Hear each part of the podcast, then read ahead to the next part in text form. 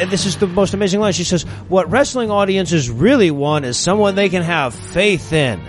I'm like, no. Wrestling fans want a homoerotic release that still seems manly. Yeah, I've been to wrestling matches, and what people at wrestling matches want is a dentist. They do not want someone to have faith in, okay? They were giving away promotional wife beaters. Don't tell me about it. have faith in something. And that's a stick. That's a kind of stick, by the way, to wrestling people. God awful movie. movie.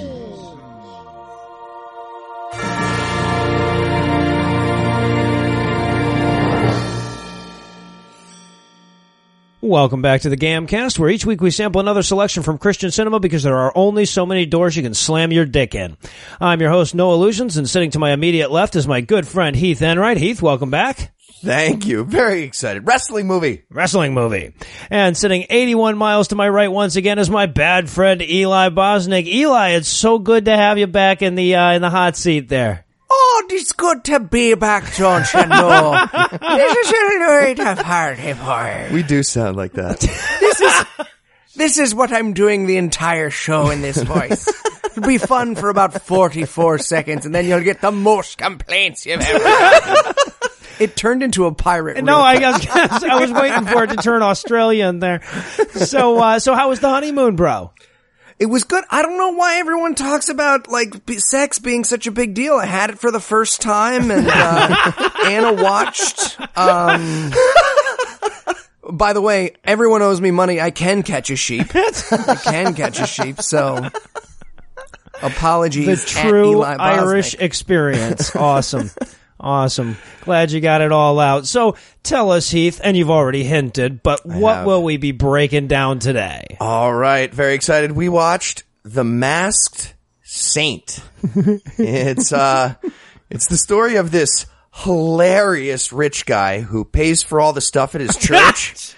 but then he, but then he gets embarrassed into not doing that anymore by the new pastor, who's kind of a dick. And, and the pastor, by the way, used to be a Christian, um, sex gimp themed wrestler who may or may not also become a masked vigilante, mm-hmm. which is either good or bad. The movie hasn't decided. No. No. And Eli, how bad was this movie? Well, if you liked Nacho Libre, but you thought to yourself, damn it, take this seriously. You're gonna love this movie. This is a movie that posits a universe, and we need to figure this out, because the whole movie doesn't make any sense. This movie posits a universe where wrestling is real, uh, mm-hmm. but all fighting looks like wrestling. because as we will learn throughout this movie, no matter where people fight, they do wrestling fighting with the like, they're napping in a re- he fights someone in a street fight and he naps. He's like, "Ah, ah," and the guy's like, oh, he's like trying to find turnbuckles to lie against.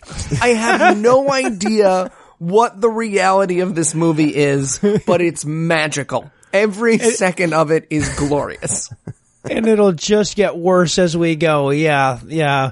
That statement will come into sharp focus by the end of Act Two. And I, I've got to say, I was kind of worried about this movie because, like, from the preview, it actually looked kind of good. And like, it had high production value, and, and the camera seemed to be in the right place, and it, and, and it was right. Like, this was a moderately well directed movie. The acting was okay, so I was nervous that it wouldn't be bad enough. But after watching this fucking movie, I feel like we could do a full two hours just on the plot. Yeah, it is the craziest plot. It is like a woman, an old woman with Alzheimer's trying to shout over the wrestling you're watching on TV. It. anyway, so Jesus, I'm the slammer come. Hey, he loves you, don't you? I, are you my grandson and the crisper? this movie doesn't know what this movie's about. No, no, and it never decides. No. Uh, so, is there anything you guys want to nominate this one for being the best at being the worst at? Oh, I, I'm going to say best worst literary allusion to a Eugene O'Neill play as related to professional wrestling and the name of a Okay, character. all right, competitive Yeah, we'll category. get, we'll get there. You'll you'll you'll hear. Glad I could top that one out, Eli. I'm gonna go with quickest fill of a Christian movie bingo card. They really Oh, they went no. for the all square. Shit. You got I, at a certain point. I was like, I, I kept writing like, oh, Christian movie bingo in my notes, and I was like, okay, they're not gonna want to hear that. They'll get it. This is a lot of this hits a lot of beats. But yeah, it is the fastest, most complete fill of a Christian movie bingo card I could possibly imagine. Yeah, it's like they saw the bingo card in advance. Yeah. Amazing. There was that guy in a luchador's mask who bought one at the New York Live show. Oh shit. well, if there's one thing this movie taught me, it's that fuck transitions. Rowdy! Rowdy. Yeah, the, the, thanks for having me in, guys. Man, I cannot tell you how excited we are to have a real professional wrestler be a part of this project. Yeah. Oh, good. Okay, uh, yeah, glad to be here. Good. Cool. Cool. Cool, cool, coolio. So, quick change. You know how wrestling is like well rehearsed stage combat and acrobatics? Yeah, yeah. All right, all right. But for this movie, we're thinking like, what if wrestling was real? Um, what? You- Yeah, like you- we want the fight at the end to be real. So like the fight our hero can win.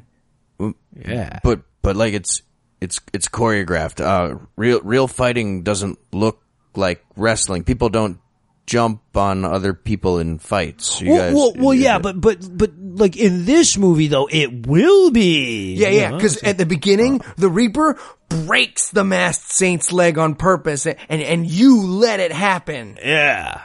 Oh, wait, I, I I just let one performer uh, assault another performer. Yeah, I- yeah, because if you don't, then he'll you'll, you'll sue him for not letting you let him get Oh, broken. sue him! What? Yeah. Sue him? Uh, uh, sorry, sorry. Um, let me get this straight.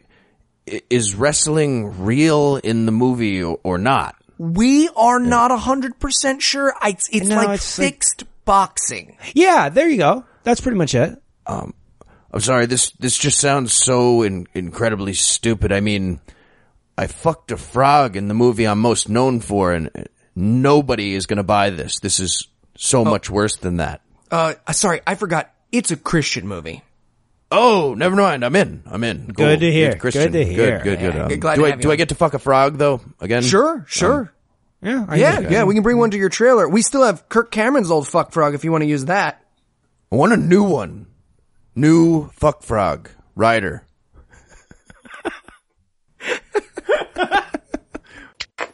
And we're back for the breakdown. And before we even get to this movie, I just want to say, oh, the T in the word saint is a cross. How? Cl- fuck you. fuck Well, look, you. you know your m- movie's gonna be pretty freaking fresh if your logo is a guy skateboarded on a fucking half pipe.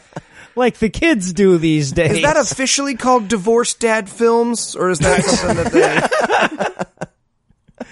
Yeah, so we're going to start this out like okay, so this is going to be a consistent theme throughout this movie. This this movie has no idea what poor people's shit look like.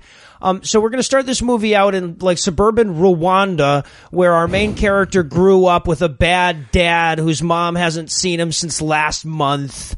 Right, and we we see this because he is sitting outside on the porch, and they're having an exposition only fight. Like, oh, Yes. listen, you're an improper father. Oh yeah, well I'm about to abandon our son. You think that'll give him issues? you're damn right it will. All right, bye.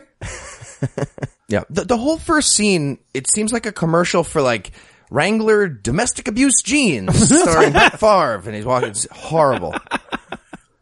It's also inspired by true events. This story is what we learn right away. Yeah. Mm-hmm. Also, fake wrestling. It's inspired by kayfabe. This movie's inspired by true events. kayfabe. Good job. So yeah, so but basically what we're learning is that you know he had angry parents and an absent dad and no money and he had to do chores. And then in the next scene, we learn that he also used to get his ass kicked by bullies. Right, and and this bully fight seems to consist of him being pushed down and getting up again. Yeah. hmm Uh, the bully is also speaking entirely in like subconscious knowledge. He's like, "You can't take it. You're so small." By the way, the Eli Bosnick story. But he's, like, he's like literally, like, "Hey, I'm a big bully. I have issues at home. That's why I'm picking on you." Yeah, right, right. Well, which is how everyone talks in this fucking movie. Throughout. So yeah, so like the kid, we see this kid beating him up, and he's got a, like a, a really crappy body blow, but it's enough to knock little pussy Christopher down. Well, it's a full grown adult with a backwards hat that Well, is beating it up this actual second grade kid, and the, the class loves it. They're going nuts. Like Yeah, prison yeah. yard. Fight, fight, fight. Yeah, everyone is gathered around. All the little girls and boys want to see him get his ass kicked. And honestly, if you're going to go there, go all the way. Make him piss on the kid like in Kung Fu Hustle, or don't waste my fucking time. don't try to pretend like this is bad. No one even had to see his dick. He didn't get thrown into a dumpster or anything. Never mind. Um, so yeah, so now we see little Chris uh, uh, watching wrestling after he got his ass kicked and learning the footsie hold. What was this? The patented toe hold that can you can break legs this way. With a toe kids, hold? Kids don't try it at home. Yeah. I, it's absolutely ridiculous. You cannot. You could mildly bruise a shin with this movie. he's watching. Like worst case scenario, too hard, too hard, stop, and that's it. And what's so amazing is that we're supposed to believe that he just like visually learned this from watching it once. In his Yeah. poor mm-hmm. couch, like he just watched wrestling and now he's a kung fu master. I'm like, quick, turn on Cosmos, kid. You'll send a rocket to the moon. And th- this part, this little message here is actually kind of accurate. Using a WWF move that you learned once on TV that day to go into a real fight with, that's exactly like using religion to make life choices in reality. So I think that's a fair. I think that's a great way Yeah, to thin yeah. the gene pool. I've seen some videos go wrong. I hit Billy with the chair, but he didn't pop back up again. I blame him. All lives matter, Billy. All lives. So yeah, but instead we cut to a scene of him using his new wrestling move to beat up the bully. So basically we get like a 30 second karate kid. Yeah. But it's it's the weirdest move you could possibly imagine. Like you could almost imagine a kid like managing to pull off a sleeper hold, which he later uses in the movie, so that would make sense, or a choke hold, or something fairly basic. But it's the weirdest, most kung fu, most absurd. It's a weird like he rolls under his leg and then ties his Leg leg up scissor. with his and squeezes Yeah. his toe up against his ass. It's the just craziest thing in the world. Yeah. So now we cut to today and there will be wrestling. And I just want to say in advance, I did not jerk off during the locker room scene at all. Nothing gay about this out. scene. Just a bunch of dudes in a locker room greasing up their topless, muscular bodies. There's no reason why the director spent seven to 12 minutes just slowly tracing every line of these extras who will never come back again. No, Mostly, oh. yeah. At which point we are introduced to Iceman, who is dressed like a fucking c- c- ice cadet in the Capades. I, yeah. He looks like Princess Elsa's gay best friend from Frozen escapades. Yeah. Shit. And he's he's right next to the the Reaper, who we're gonna find out is the bad guy. He's like doing bicep curls with two pianos and a metal bar, and oiled up. And the Reaper, really, like, just call him the Plunder Taker. Commit to the stealing. Come on. The Schmundertaker. I loved the fucking uh, uh, the, the, the the the Reaper was his name. Okay, so I looked this guy up on IMDb. This is a list of his former roles, a sampling, if you will. These are all real. Bouncer, Thug, Django Glamour, Bouncer again, Little John, The Big Man, Big Mitch, Big Deal, Bouncer again, Biker Bob, Bullet Maker, Mercenary Number One, Top Mercenary, Treason, The Reaper, Satanist, and Nude Person Making Out. Oh, That was in Max Payne. That was in a There big- was Oscar buzz for nude person making out. Don't know People don't know that. But I also want to point out the uh, g- gay Mr. Freeze's son. Is he supposed to be gay? Like he looks like Mr. Freeze's rebellious gay son, but is he supposed? Because he wanders into this movie twice, and he's like, "Hey, what's going on? You excited for the wrestling?" And then Roddy Piper comes over. Okay, well, I- I'm getting ahead of ah. myself. I'm getting ahead of myself, but.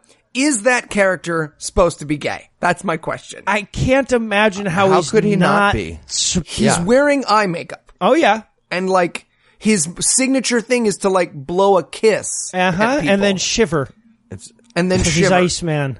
Yeah. Okay. I feel like that actor improvised that. Like wasn't aware of what wrestling was and they were like, bro, so you just make up your own thing? And he was like, don't worry, I've got it. And they were like, should we? And he was like, no, I'm sure he'll watch some wrestling and figure it out. And he just showed up today and he was like, I used one of my old cheerleading uniforms. What do you think? And they were like, yeah, man, great. Super good. Wrestlers do their eyes like this, right? Oh yeah, oh yeah. Certain kinds of wrestlers. Um, and of course, the, one of the like the main reason for this scene to exist, other than homoeroticism, is so that we can meet the the promoter, the fight promoter, Nikki, played by Rowdy Roddy Piper in the last thing he did. Rowdy, rowdy, So Piper. the- he's the Ratzenberger of this movie. Yep. Ruined Yep. it. And he, he's going for it though. He's one of the better actors. He, he went with a whiskey throat cancer accent. Yeah, that's Yeah. How do you tank your career when you're famous for hell comes to Frogtown? that takes some real talent. I'm the guy known for fucking a frog with boobs in my post-apocalyptic Mad Max movie before Mad Max came out, but I'd like to tank that. I'd like to shame that legacy. I made a movie about how I had a magic dick and this is worse. Sounds like Eli made some of that up. Not at all. no, That's all. No, real. that's, that's I had to look it up. So yeah. Sorry, man. My browser history is just not as interesting as yours. So, uh, yeah, and- but but but he. What we're supposed to learn here is that he's a dirty fight promoter, and he doesn't like the fact that okay, th- th- we haven't even mentioned the main character, the Saint, right? The, the the one guy that doesn't look like a wrestler in this group. I mean, the gay guy is at least built like a wrestler, um, but he's retiring. This is his last night as a fighter, and Rowdy Roddy Piper is not very pleased by that at all. Right. And he wants him to take a dive. Yeah, what? in wrestling. It's it's the choreographed fight choreography acrobatics show. He wants him to read the script that they have in this thing. Saying- Yeah. This would be like a this would be like a scene from a movie where someone walks up to Hamlet before the play and is like, "Tonight, Hamlet dies." yep, I don't want to. that's how the play goes. I assume we had several weeks of rehearsal. well that's and, and and that's the thing like my note right here is like this movie thinks god and wrestling are real i don't know which is more bizarre but they're filled with wrestlers. So like what none of the wrestlers who did the wrestling in this movie were like, "Hey man, you know this is all choreographed, right? People don't generally help their opponents up onto the turnbuckles in a real fight."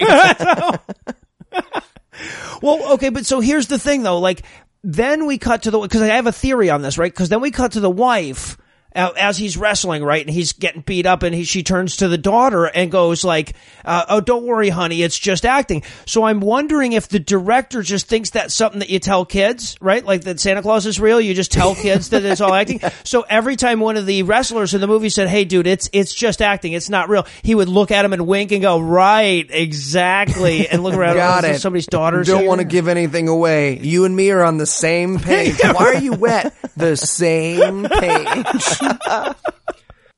but this is the first time we get to see our hero in the ring, right? And uh, his signature move. Would anyone like to describe what happens in his signature move? Oh, you mean the faith breaker? the faith breaker. Yeah. Um, The so faith breaker. Uh, that's when you um, when you roll through a standing sixty nine with another gentleman, Uh-huh, yeah. and, and then do nothing, Yeah, right. Uh-huh. and then drop to your knees and pray. And I think it's the nothing part, and it hurts the other guy's face a lot, it's his- and he kind of explodes his away. face region.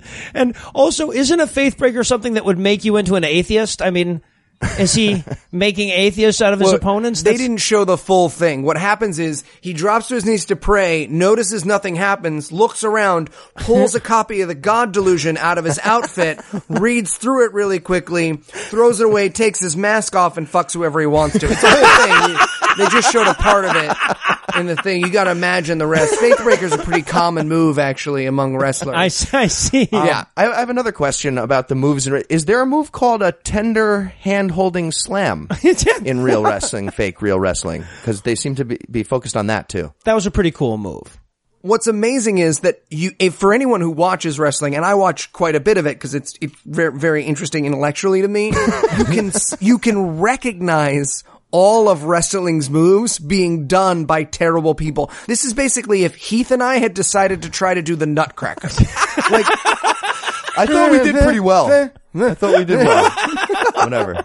Like people would recognize what we were going for, but they definitely wouldn't think it was the Nutcracker. The outfits sold it. We, I mean, everybody knew what was happening. Our dancing wasn't great.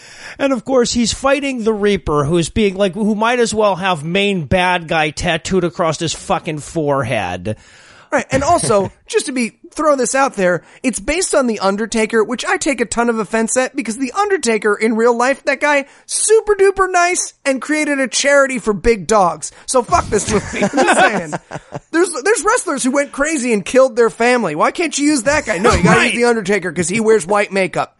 They also messed up his makeup too. They just dressed him up like the crow. He's the crow on the face and then just a muscular man below that. Like Sting with clown makeup and the crow. It's, yeah, they, went for a lot of steals. He looks like Criss Angel got his medication mixed up with Bane. so, and much like Bane, apparently, because wrestling is real, after the fight is over and after our hero is tapped out and, and, and taken the fall that he had to take, despite the normal legitimacy of wrestling, this actor breaks his goddamn leg. I- and does not get sued for millions of dollars and go to jail for assault. no. You're not allowed to cripple someone while act, you get charged with assault for that. This isn't Passion of the Christ. Come on. Yeah, it, when we do podcasts with other people, we don't get to like stab them because we're doing art at the same time. I wasn't allowed to shank Smalley. Thought we were doing that charity thing again. You said we could do meth because we're on stage. I thought this was part. No. All right. Lesson learned. Next time. Andrew told me to invite a 14 year old girl to my house for wine. I did it. I did it. I took advice from a podcast. you know. They say don't take advice, but it's with a wink. You know, like wrestling's not real. Like, oh yeah, don't take legal advice from a podcast. I see. I get you. Um, so, so now we go. Okay. So like he's, he's gotten his leg broken and now it's like weeks or months later or some amount of time later. And, and they're moving, um, you know, so that he can be a pastor. Now they're moving to Michigan. Which is the least realistic part of this movie. The, Jesus exists and a man is a masked vigilante. Nobody moves to Michigan. Well, they're moving to the the bad part of Michigan. Yeah, What? right. The ghettos of Michigan. The bad side of the tracks of Michigan. Now, Noah, which part of Michigan is the good side of the track? Is that a real place? Where, wherever the lake that uh, Lake Michigan separation between Illinois and Michigan is, I think there's a track that runs under. Yeah, no, it's just like yeah. Oh, the shitty part of Michigan. I see the populated one. You mean? Yeah, they said they're going to Michigan, and they were like, "This is going to a troublesome area." And I was like, "They're." This movie takes place in Detroit, and this movie was like, no, we are not gonna set a movie in Detroit. We don't even, we drove around it. This whole thing, no. There are no shots of the signs of the state of Michigan. That's how far away from actual Michigan this movie well, stayed. It was in- They're absolutely not in Michigan. Yeah, they're in Ontario, Canada, right? Yeah. So they're they're it's close to Michigan. And the story's based on stuff that happened in Florida. Why not just go, like, they couldn't afford to shoot in Alabama or Michigan even? They had to go yeah, to Canada? right, right. Get some affordable health care for that broken leg thing that you're Oh, allowed to do is- legally, I guess. We- also learned it. that the dog's name is Piper. Mm-hmm. Little irony there because they got a real wrestler in there. This is a little joke for everyone who Yeah. knows wrestling. It's like, hey, remember this guy? Huh? This would be like if Hulk Hogan was in the movie as the maid and they were like, oh, and this is our cat, Hulk. And he's like, nice name for a cat. I'll go back to cleaning the dining room table now. wash, wash here, wash, wash there, and a couple of tra-la-las. I'd watch that. Um, so, so, and then of course the mom and the dad have to have uh, some exposition for a few minutes, and like, and, and it's this happens over and over again in this movie. I, I I won't point it out every time, but the extent to which they're talking about, like, well, it's been four weeks and you can finally walk on that leg. Are you sure you want to move to the bad part of Michigan with me? We're moving to the bad part of Michigan. Like, it's that for like forty five seconds, and uh, it's all stuff that you could intuit from the opening little montage of them showing up anyway. Yes. But for the old women who watched this movies in theater, and trust me, I usually watch these movies with these women. I'm sure that they they were like, "Oh, okay, I get it now. They're moving to Michigan. I understand." This isn't as complex as War Room was. That movie was a puzzle. Fucking inception of Christian movies over oh, here. Also, can we talk about their physical appearances? Mom's pretty hot, right? Mom's mom's not bad looking, but he looks like Robert Sean Leonard from House got punched in the face forever. He looks like Robert Sean Leonard took up wrestling after House. He was like, "Well, if I can't play cancer doctor anymore, just mash my face into the pavement until it's the exact same size and shape." Yeah. I had Scott Bakula fucked Mickey Mouse, but yeah, that's pretty much You the could same use this guy's face as a wood plane. You could fucking hang pictures with this guy's face. I did enjoy Mom though, absolutely. She looked kind of like you know Britta from Community. She kind of looked Yeah. like Britta, but like half baby teeth, half adult teeth, That was- in a good way though. Ooh. Yeah, it was nice. Yeah, she, she looks like Britta gave up on her dreams. it's like Rachel McAdams, but all eyes. So. And I want to point out, we meet the daughter in this scene as well, who's very good. She does a She's very adorable. good job in this movie. yeah, She's a very good stuck in this actress. Yeah. Terrible film. She won't return my calls. Oh, she doesn't want your wine. Andrew told me. At opening arguments.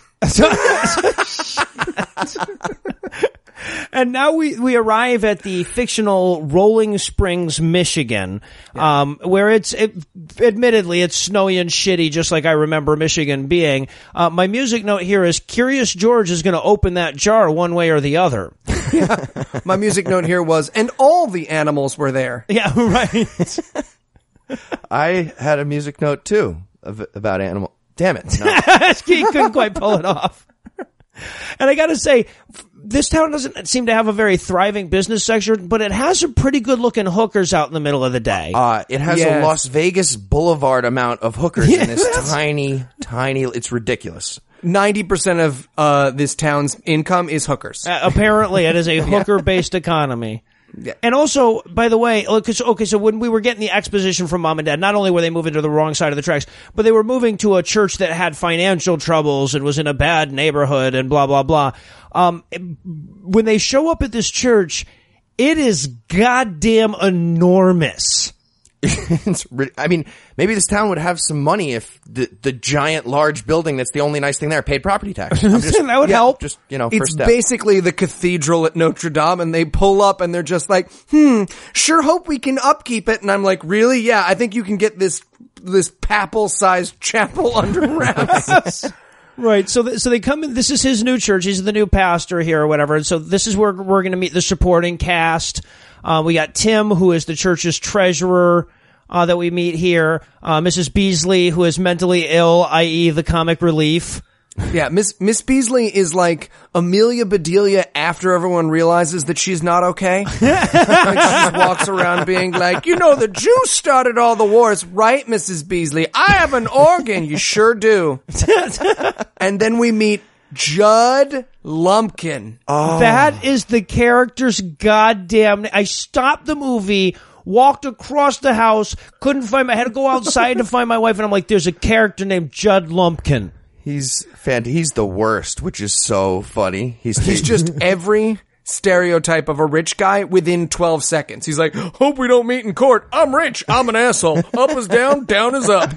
This is how I think people on Twitter think I am. Like, this is what, if you asked everyone who tweets at me to do an impersonation of me, it's Judd Lumpkin.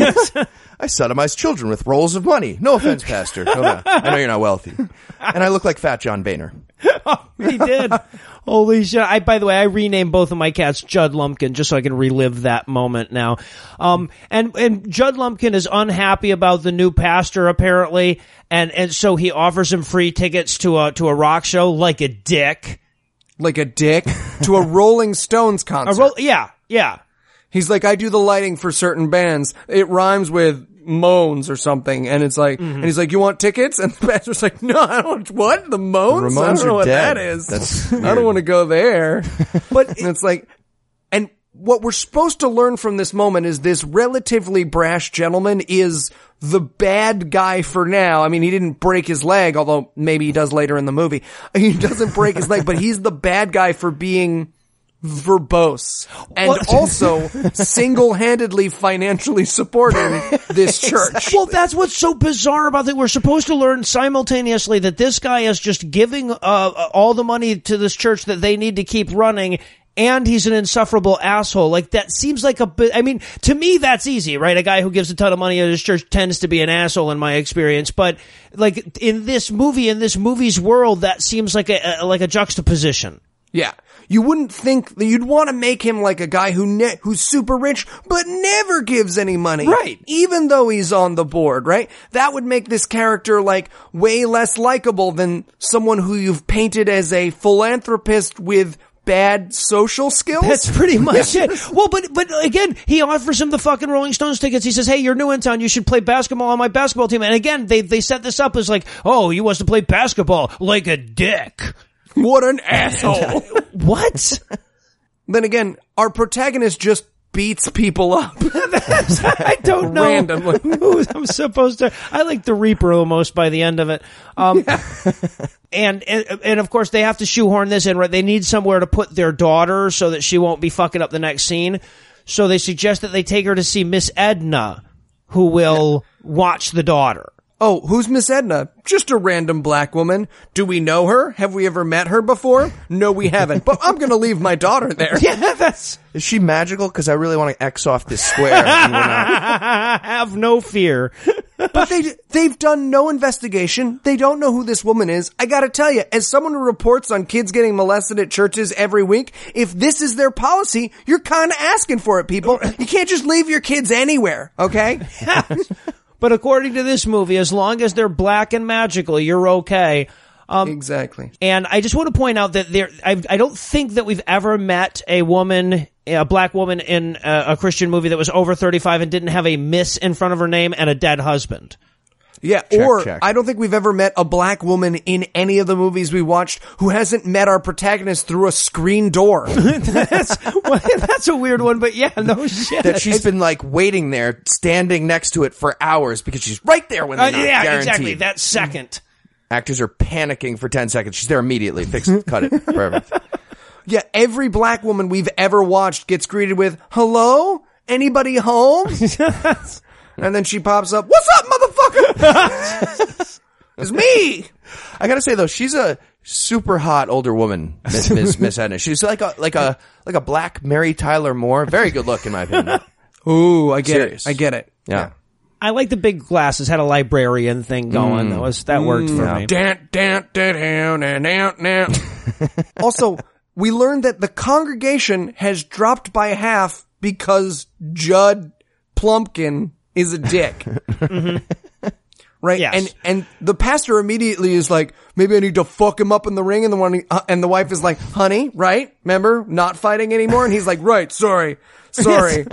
and I really wanted a montage of him doing wrestling things when he was supposed to be a pastor, like my son's been skipping school, the stunner, like "Ah, I don't know what to do since my husband died. Have you tried one of a leg lock? Just like, honey, just a comedy montage. All right, this movie deserves a sequel now. Um, so now we Crazy get the, billionaire money.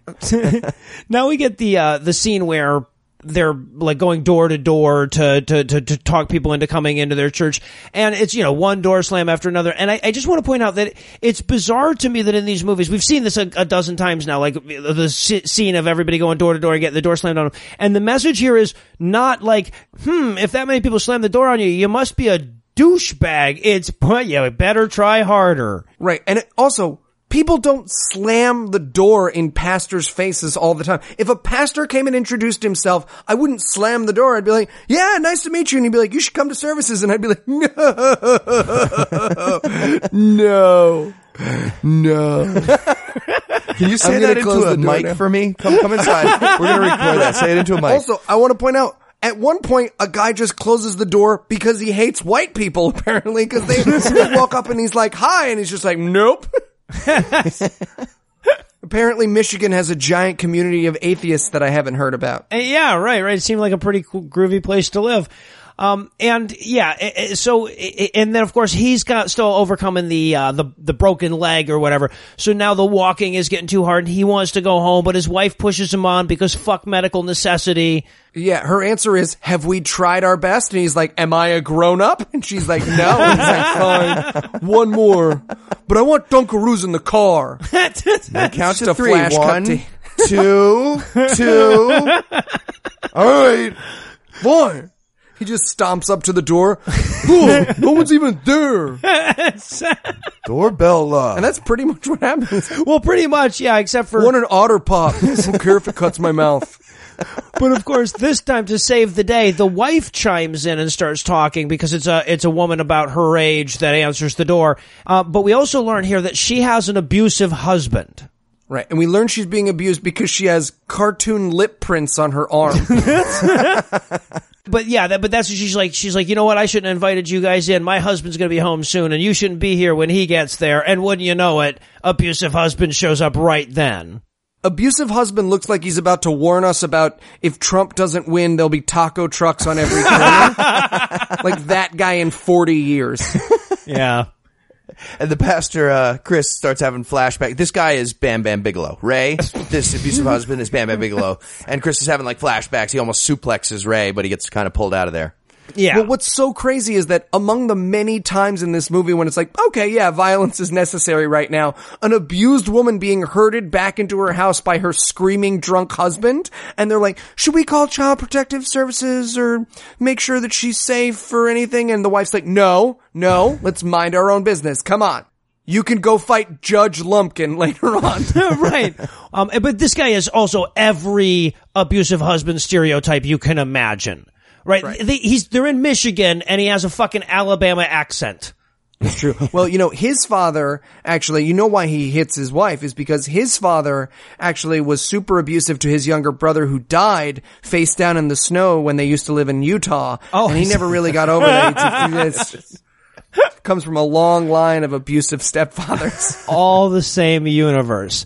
Um, so yeah, so so the wife won't let Chris beat up Ray. Um, so instead, we we cut to the his like his first effort at pasting.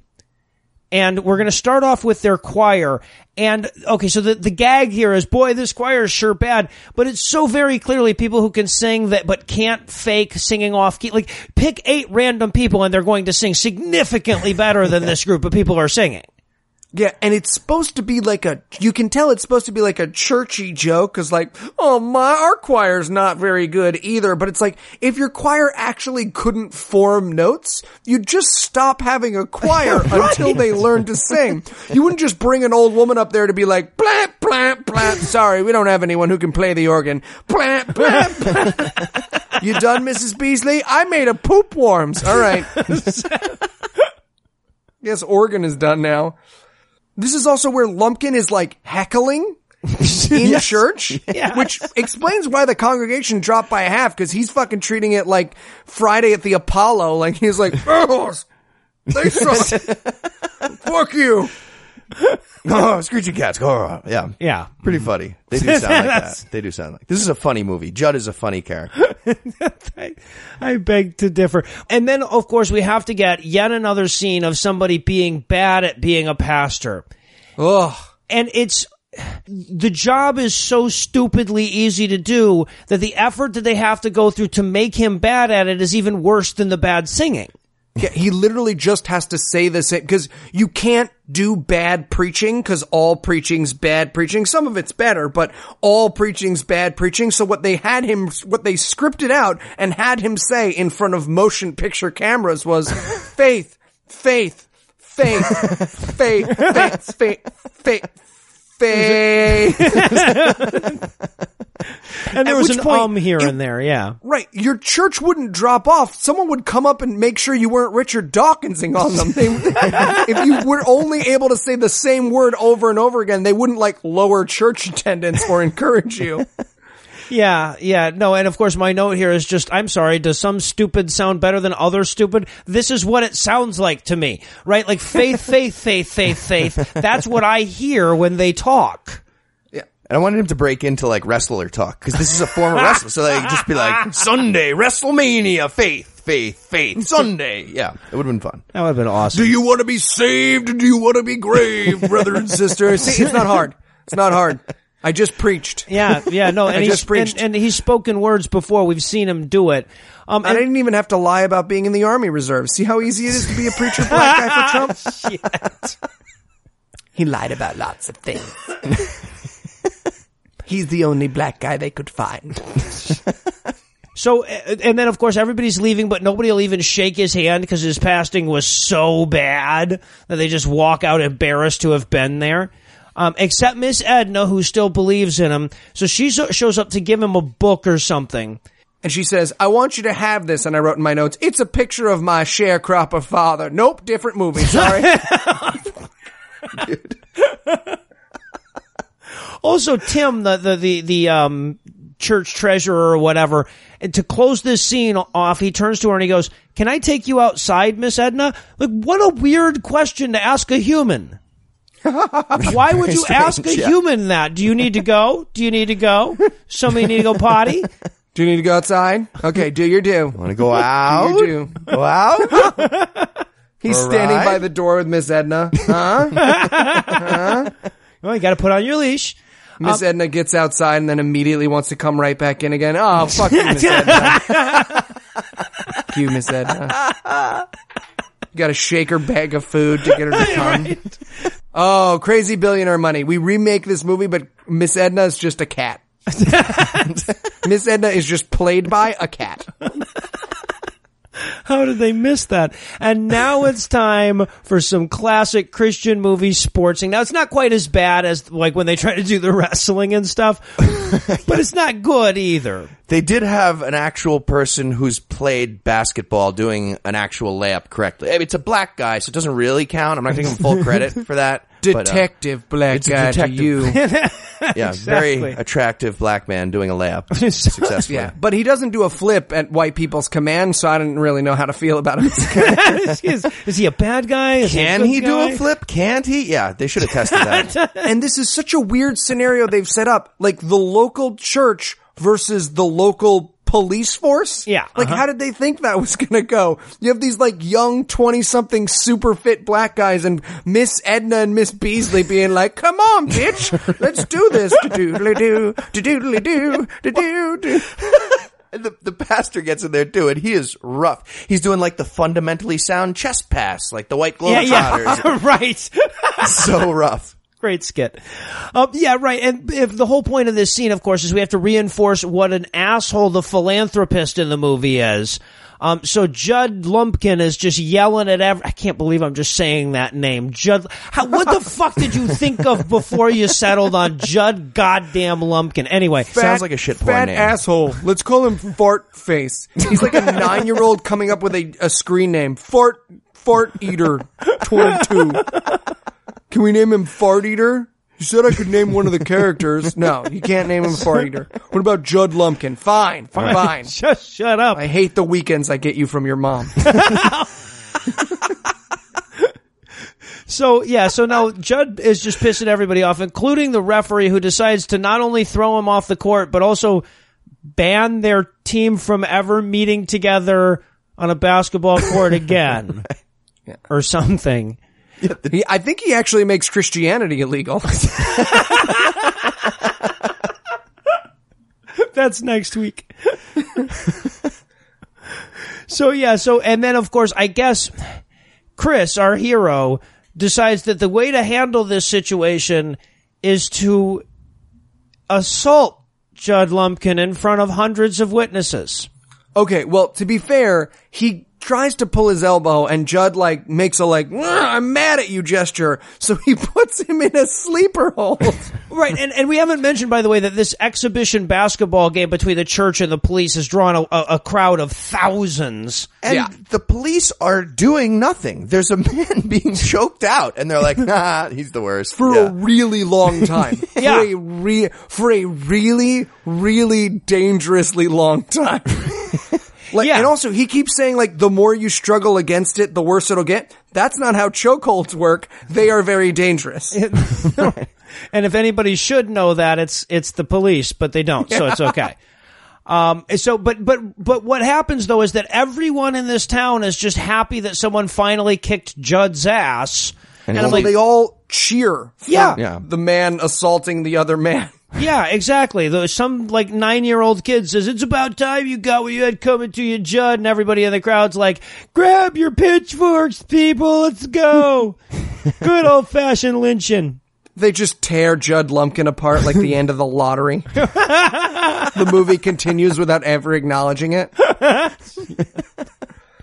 but then the cop comes over, so it's all been cleared up, right? And Judd mm-hmm. Lumpkin walks away in a huff. He's not going to support the church anymore because everyone just watched him get strangled on the ground, which I gotta say, not an extreme reaction. Like if someone choked me to sleep and no one helped, I also would no longer want to help that community organization.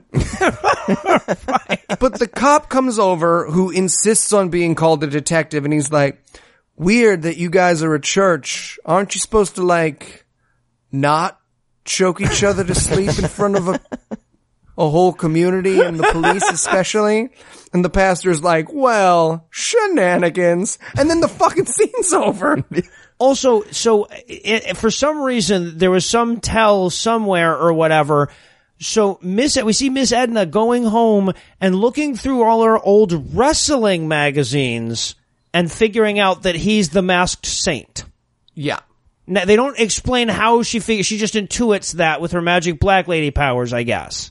Yeah, because it turns out that she and her husband, who are, who is now dead, loved wrestling. Yes, the magical old black lady in this movie was also a huge wrestling fan, apparently. Yeah. If you're a huge wrestling fan, you would know the masked saint, right? We're supposed to believe that the masked saint was the world wrestling champion or the whatever the Yeah. equivalent is because it's it's supposed to be the WWF. It's not supposed to be like a a shitty side version of wrestling. So you that would be like not knowing who the Rock Dwayne Johnson is Right. until he puts someone in a sleeper hold and then you're like, "Hmm, this mocha flavored gentleman seems familiar." It makes no sense. But anyways, we get some money troubles because it's a Christian movie. Christian movie bingo. Yeah. We're out Yeah. of money. Uh, no, we're not out of money. And prayer. Yeah, that's Spoiler, they are out of money, and that only gets solved when they do a real thing. yeah, yeah. The to fix it prayer does not help them much. Yeah, and so now we get okay. So, but of course, Judd had also given them like the house that like he had an investment property that he gave to the preacher. We learned that when he was being a dick by offering concert tickets and inviting him to play basketball. Um, also that he was going to give him a house free of charge. That asshole. Um, so, but now But he's he got. only did it for the taxes. oh, I. You know how you give people free houses for taxes? You know Well, what a ludicrous business model every- that can be? Yeah, yeah, no, it, it it worked out well, but but it also gave him leverage over the pastor, I guess. So now that the pastor choked him out, the guy who gave you a free fucking house, um, he has to move to a, a new house, which just so happens to be next to abuse husband and abuse wife. What are the chances? I thought it was going to turn into a sitcom, like just like her with a black eye and the other wife like standing back to back. Also, there's this weird scene where because they've moved to a new smaller house, the child has to give away a TV-sized box of bears. Yeah, Which, they didn't have room for That's the. such a dick move. You can't, yeah, you can't fit, fit one box of like stuffed bears into this fairly large new house. Like, get, drop a couch. You know, like, how are you going to tell this little kid? Like, I'll just hold these in the middle of the room. I'll just hold, just hold them right here. Whenever I have them, I'll carry them around the house. like- never put them down. I feel like they're bears and they can go pretty much anywhere. Don't be a dick about this. We're giving away all your toys except for one. Look at all this space I'm marking out above my bed. That's always empty. I'm just going to put them here. Is that? And that's God damn it. No. Apparently not. Um, and so we also get in this moving in scene, we get dad going through his old stuff and he finds his old wrestling mask and it's like, you remember the, the beginning of the movie 22 minutes ago? That was, was awesome. Bring out the gimp. And of course, just as he's finding his wrestling mask, Miss Edna shows up with cookies because she's old slash black. Yeah, Miss Miss Edna's here for some wrestling tips in case she decides to sell Lucy's or something. oh God. eh, someone just got it. Someone was driving in their car and they were like, "What are? Oh no!" Oh man, I just laughed at that in advance, and I feel bad. Judd Lumpkin won't make that mistake either again. That's, that's how you learn. That's how you learn. And also, um, small thing. Apparently, Magical Black Lady was married to Cookie Monster I- because her husband called them cookies. She does an impression. It's uh, very strange. Yeah, yeah, no, but I'll, They I'll look tell you like what amazing though. cookies. The the the visual of her fucking Cookie Monster is turning me on way more than I thought it would. Mm, so I, get it. appreciate I get that. it. I've been there. I have some PDFs to send you. So, They have to be You do. PDFs. They're locked. Also, this is where we get the beginning of a porn because the wife comes out and she goes, Miss Edna, I could smell your cookies from the back. And then Miss Edna's like, can I borrow your husband? And I'm like, I'm into it. Start to lube myself up on a plane from Ireland. But no. I heard your card catalog is broken. I can't fly Aer Lingus anymore. By the way, it's Cunnilingus, not Aer Lingus. You guys are assholes. You, you, you lied to me. lied to me. That stewardess was mad at us. yeah, so for whatever, like this is a normal thing. The old black woman they just met is shows up and says, "I want to go on a date with your husband," and she's like, "Well, I guess that's okay." Um, so they we get the two of them driving through all this shitty Michiganness, uh, which this is where we learn that Miss Edna kind of digs heavy metal. Um, I, Yeah. I, I feel like she's really heavily hinting here that she's into butt stuff. Oh yeah, crazy Yeah. billionaire money. They just do the crack smoking scene from Training Day, like line for line. Miss Edna and the pastor go through the crack. Oh, it'd be so good. But instead, she takes him to a wrestling match. Yes. And wouldn't you know it, it's the Reaper fighting tonight, the man who broke his leg, which she would probably know if she's into wrestling. Right. Even though Nick, super best friend, promised that man who assaulted and crippled him wouldn't wrestle anymore. I mean, okay, so are we supposed to believe that Nick doesn't recognize the the the financial burden that he places on himself if his actors actually break his other actors? Or you- anything, anything about this movie. right. Well, he was retiring, so it was. Uh, it's okay to kill him, right? It's like a horse. I thought I would. I would. Thought the Reaper was just saving me some trouble. You take him out in the back with one of those knockdown guns and just get him in the back of the head. Oh, God. So, and I love to, uh, we're watching the first match, the pre-Reaper match. Um, he says, uh, you know, she's like, oh, listen, look at how the audience is really getting into this, like they don't during your preaching or whatever. And he's like, oh, they just love the violence. She goes, and this is the most amazing line. She says, what wrestling audiences really want is someone they can have faith in. I'm like, no, wrestling fans want a homoerotic release that still seems manly. Yeah, I've been to wrestling matches, and what people at wrestling matches want is a dentist. They do not want someone to have faith in, okay? When the beer line's longer than the line for the bathroom, don't talk to me about people wanting something to have faith in, okay? They were giving away promotional wife beaters. Don't tell me about it. have faith in something. And that's a stick. That's a kind of stick, by the way, to wrestling people. and and so this, but this is all a setup for the Iceman, who is going to take on the Reaper. I guess that's the big headline match here. and this is where we get the uh, Eugene O'Neill reference. he announces the Iceman as the Iceman cometh as he comes into the ring, and he do- does the blow the chilly kiss thing at the crowd, and they all hate him, which is great. Um, and does the. I wanted him to just do the monologue from The Iceman Cometh, like the last monologue. Like that's his, that's his heel speech. He just comes out, does the final scene in perfect theatrical silence. Like just gets hit with a down spot. You don't know what it's like to disappoint someone every day. Just see that disappointment on someone's face. And now the Reaper. I honestly, I, I honestly think they edited that out of the film. If we had it on DVD, we could probably see that scene. Patreon.com forward slash The Iceman Cometh starring Eli Bosnick and Heath Enright. It's a two man production. Very simple. It's going to go over a lot better than our Nutcracker performance. I can't imagine how. Um, and so, of course, because this is the Reaper's, I guess the Reaper's like signature move is to actually break the legs of the people he defeats, I guess.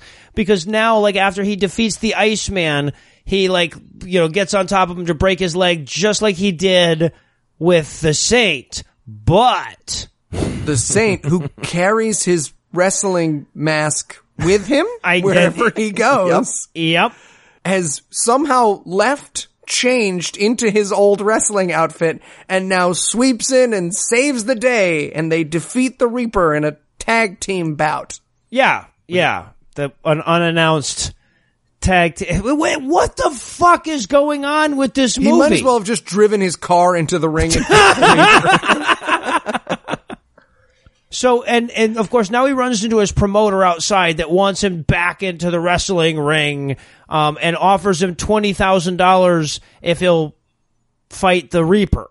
but he's like, I don't wrestle anymore. And he's like, you just wrestled. you just, we are moments after you just wrestling. for free. Why I'm going to give you twenty thousand dollars to do To that fight again. the Do you same understand? guy. I'm the bad guy offering you gainful employment, and this all makes sense. Yeah. I gave up that life. I gave up that life. to do something unproductive and um, stupid. I just wanted to assault that guy who was assaulting the gay guy. I don't know how this movie works. We didn't think this through. Violence is And by the way, for the people who are listening that are like, "Oh man, you really should sum up this movie's plot." This is this movie's yeah. plot. Yeah. There's nothing. It's we- everywhere. We, don't know what universe they inhabit, so we don't know how to describe it to you. When someone drops something, we don't know which direction it's going to fall in this movie. Yeah. Yeah, it's just like a random person running onto the field of a baseball movie and acting. like you can't just Right, and shooting no and sense. shooting a guy about to score a touchdown. Exactly. Maybe that is how the last Boy Scout happened. That's it. That's entirely Yeah, possible. you get it. So, so now, okay, so now he's leaving and he stops to throw away his mask, right? Because he doesn't want to get back into wrestling ever, and it's not like they could make another mask. So, but when he goes into this creepy alleyway to throw away his mask, it turns out that there is a a prostitute being abused by her pimp in that very same alley. Yes, a mo- a white, clean model with perfect hair, but a slightly shorter dress, which we all know from movies means hooker. Hooker. street hooker on the streets of Michigan. she's a street hooker on the streets of small town Michigan, but she's being abused by her pimp who, Christian movie bingo, is named Jojo. Jojo. yeah. And she's praying, and Jojo hates praying. He's not a big fan. he is literally mad at her for praying. Yeah, yeah. He walks up, and then that's that's how we introduce this this character. Is the very first thing he says is, "Are you praying? You need to stop that shit." And and that just so happens to be when Preacher Man happens to be in the alley. Yeah, and Jo- I got to say though, JoJo is a moderate improvement from the norm. There, it's not any letter name. It's not the. Those are like syllables that could make up a name, sort of. It's true. Better than He average. gets four syllables. He's He not an acronym. letters. Yeah, Yeah, right. that are pronounced and everything. Also, I, I wrote in here like the music is getting progressively worse. Eventually, I'll be raped with a flute. Um, Also, crazy moment when he comes up. So he puts on the mask to go stop him, and he turns to him and goes, "Who are you, Nacho Libre?" And it's like, wait, does this movie want to acknowledge that there was a comedy with this concept? Apparently, Like, if I tried to do a serious version of the Klumps, I wouldn't have someone reference the Klumps in that movie. right, right. like about a, a really serious family drama about a morbidly obese family, one of whom keeps turning into Eddie Murphy. Like if I tried to make a really serious movie, I wouldn't have someone be like, "What is this? The Klumps?" an earlier movie that was a comedy because this con- concept is ridiculous. yes. So this is where we first learn for certain anyway that in this universe, being a wrestler, actor. a wrestler, an Actor. actor, not not like an Olympic wrestler, not a real one, yeah, um, means that you know h- h- how to street fight. against Yeah. a pimp with a lead pipe. It's it's like this is like Tom Cruise winning a dog fight against a real Russian fighter pilot in a MiG. Right. You can't. Just run. I got this. I got this. But as we learn, real fighting in this universe looks like Oh, yes, wrestling yeah. choreo because this is where he naps. He punches JoJo and you see him very clearly foot nap because he's used to being on a wrestling stage where it's hard, it's the bouncy stuff and it goes bloom and everyone's like, oh man, he just hit him. But he's on the street and JoJo reacts like a wrestler because everyone who's in this movie is obviously a Christian wrestler and they were just like, how does fighting look? Well, I mean, it looks like this. Yeah, no, it was goddamn hilarious. just but clapped right next to my face. That really, that really hurt my ear a little bit. Like, ah, like you didn't hit me, but you know, come on. That was loud. So yeah, so he wrestles him unconscious, I guess, and uh, and then he turns to the to the hooker, and she's like, "I was praying uh, to God to help me, and you showed up." So I, I just want to point out that according to this movie, if a hooker prays and a masked vigilante doesn't show up to save her, there is no God. I agree with this movie. I think that's a fair way to gauge the number of gods. Also, she says, you're a saint. And he goes, no, miss, I'm just a man. Tagline. Tagline.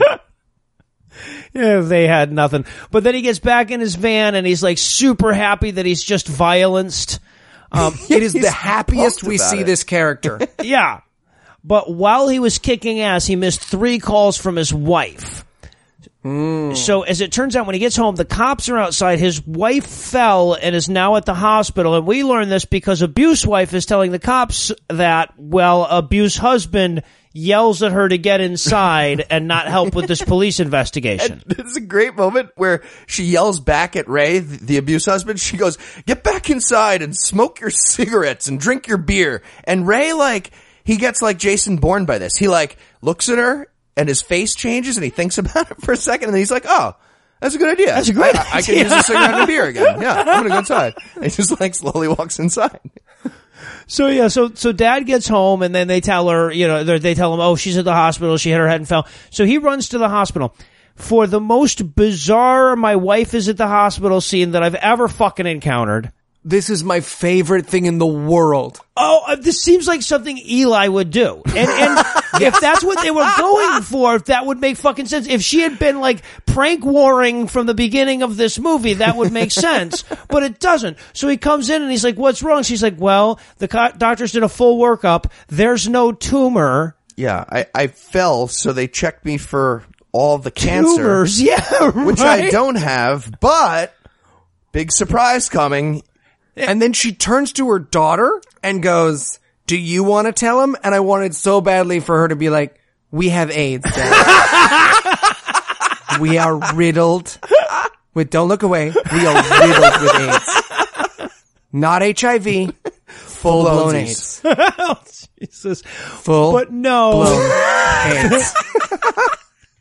But I'm taking some of my bears back. yet. But no, instead, she's pregnant. yeah, they She's find out pregnant. that, she, and and again, this will never matter to the movie. There is no she she won't have the baby during the movie. She won't be visibly pregnant. There's no reason for this ever. Just to recap, I don't have a tumor, I have a fetus. That's how Yes. she announces to her husband that she's pregnant. Yeah, yeah. Uh. Tee hee.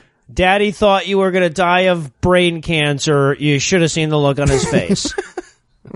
and of course, while he's at the hospital, he runs into Commissioner Gordon. and they have the most au- this is their conversation basically. So looks like we have a masked vigilante in town. I'm not batman. Okay weird. Weird that you would throw that right out there. It's not me. Mm, okay again not a suspect at any point in it's me. Right. Getting that feel.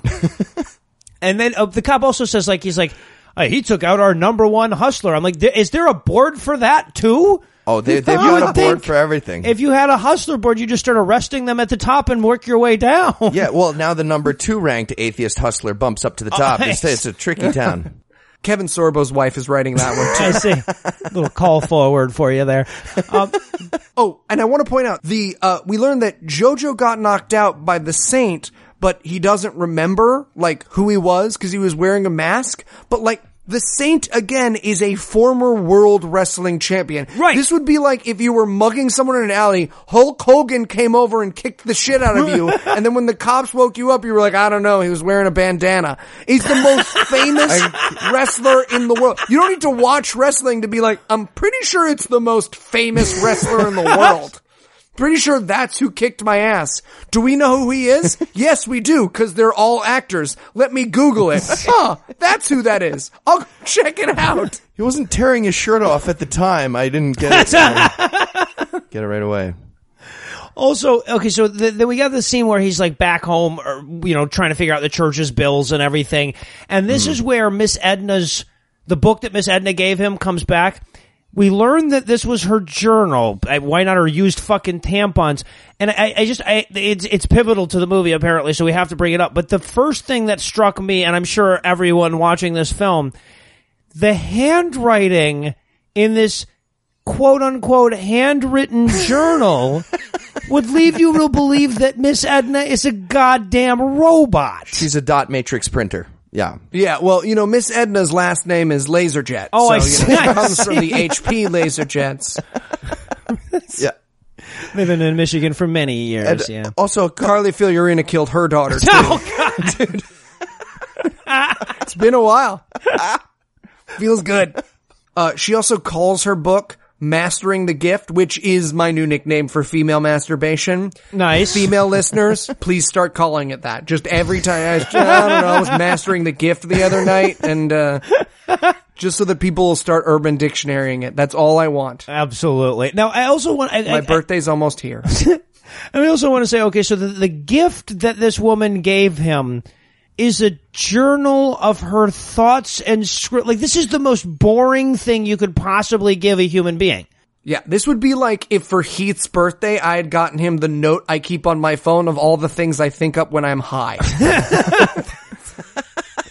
How come they don't make triple stuffed Oreos? Why are they always in even numbers? Happy birthday, Heath. well, you get the single stuffed and then the double stuffed, and you combine them. You take one piece off the one. I've See, I've done already your one example is more interesting than anything you're going to find in this woman's and, book. and mo- the most delicious. Yeah, that by far. and meanwhile, back at the church, the, the chorus is still trying really hard to be bad and I guess succeeding. It- uh, it's a choir of seven people, and we're clearly hearing like fifty people yelling and grunting. That's the noise. And it, some of them aren't. Some of them are just like, I want to go back to church. and we should point out, we haven't gotten to talk about it yet, but so much of this fucking movie is about money mm-hmm. and how proud they are of their pastor begging everybody for money Yep. and making everybody in the church give them money. The major thing this pastor does is take one guy who was giving them some money and make everybody give them lots of money. That is the story of what this pastor does at this church. Yeah, because I mean, uh, this is supposed to be the time where he like start, starts to like fight, get get his legs under him as a preacher or whatever. So like the first good sermon we see him give, good of course is in scare quotes, but uh, he starts his sermon with like, "We could sure use your money." But you know what? Why not just you do your job for us for free? Can't you? It's, it's like it'd be like slavery kind of, but good. I love this part. He's like, any bankers? Raise your hand. Got it. Okay. Construction workers. Good. Plumbers. Cool. Uh, daycare people. And raise their hand. And then right after this, the hooker walks in. And I Yeah. just wanted so bad for him to be like, any sex workers? Raise your hand. awesome. Perfect. See, we can all pitch in. Shit. Didn't happen. yeah, so the the hooker walks up, but or comes into church wearing her hooker clothes. Those are the only clothes that she has, or is her her hooker clothes, I guess. Um, so nobody wants to sit next to her because she's so obviously a hooker. Yeah, does does she still have cum coming out of her? Like everyone runs away like she's a leper. Right, right, yeah. As though a hot woman in a short skirt sitting down in a church would make anyone want to go away from that person. this is the only way church can turn good is when a prostitute sits next to you. Yeah, exactly. So But instead, he uses her as an example. He just, like stands her up and he's like, "Oh, okay. You all think this woman's a whore, a dirty, gross, disgusting, disease-infested whore. Is that what you all think?" She's like, "Hmm, this is not the church experience I was seeking. Just thought I'd come in, take a moment to think, maybe reflect on my spiritual life. But this is fun. This is a new way." yeah, I mean, like, yeah, right. I'm feeling nervous because everyone's look at looking at me. So stand her up and make everybody look at her. And while he's doing that, he's like, "Ah, it seems like these assholes out here are judging you. What a bunch of judgmental assholes." Right. Let me do the cast the first stone thing like Jesus did with Mary Magdalene. Right. Yeah, he actually he makes a line in, on the ground with his toe, like anyone cross this line that I'm drawing if you've never sinned. And then moments later, everyone crosses the line he just made. That's what happens when they all come up to greet her. Right. Guys, remember my line? Remember, remember earlier? There's also this great moment where the, the mom and the daughter get up first. They're the first ones to be like, Oh, welcome to the church. And I wrote in my notes, okay, don't give your daughter hep C just to make a point. Come on. Get an antiseptic wipe and She's and already got AIDS. It's hard enough. Yeah, exactly. Do you want to tell him? So, They actually just have that little girl deliver all the medical news at the hospital. just walks in. We couldn't find a heart for your transplant. You want one of my old bears? Here, get rid of these things. this isn't the worst thing I've had to do this week. Um, so then after the sermon, she, she tells the, uh, like the, the hooker comes in to have a meeting with the pastor where she just decides to tell him about the wrestler that saved her like a superhero. Um, and he accidentally slips up and, and gives away his s- secret identity, I guess. You're right. And that never plays out. That never matters to the movie. Nope. No. No. Cause she says like, oh, I have some friends who could use your help. And like, you think there's gonna be a montage of him like beating up pimps and helping street hookers, but no. Nope. Just, Just he's just like, "Well, He's like, yeah, okay. But, uh, how many are there? And she's like, well, just the one. It's Jojo. So I guess just beat him up again. Just keep, keep beating him up. And uh, I've got plenty of sex workers for the daycare. I'll pay back. We'll get to that too. Oh my god. But then so like the wife they're trying to figure out how they're going to pay the bills and the wife hands him like a book and when she opens it up his wrestling mask is in it. Right? She wants him to fight again and I just wrote that is the least fun reason a wife ever gave her husband a mask. I wanted her so badly to be like, wrong page. He turns it over. It's a gimp mask on the next page. She's like, That's the one. Here's the This will ball. cheer us up. The safe word is Baptist. Open up. what? Shit.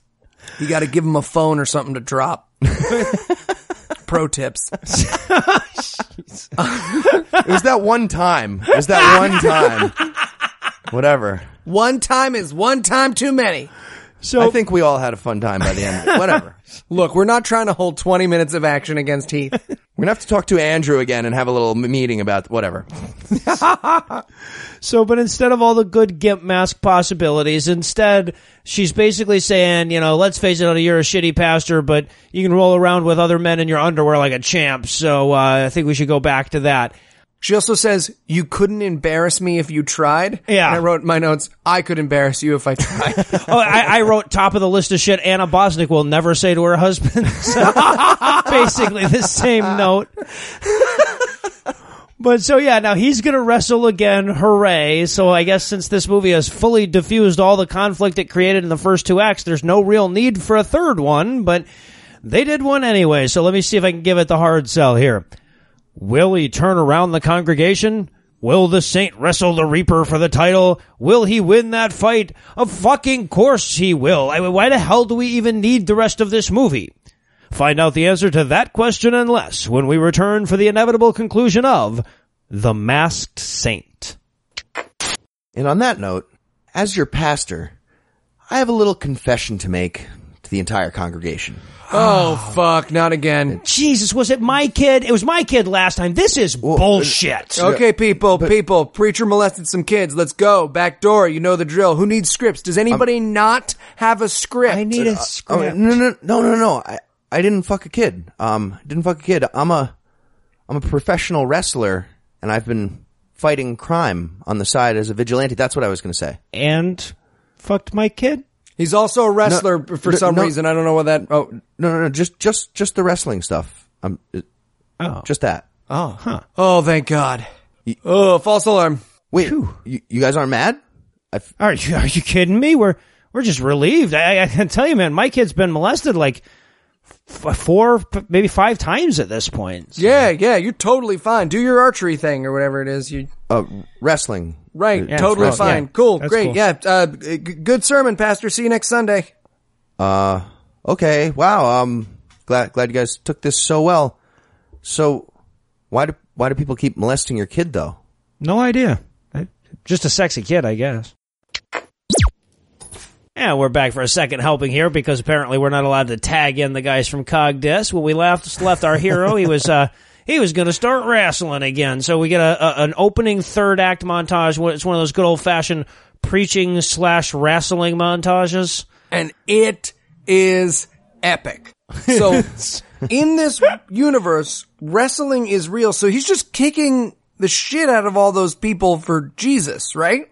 I, I guess yes. in um, this universe, And they're talking to each other about it, about like taking it easy, but that doesn't make any sense because wrestling's real.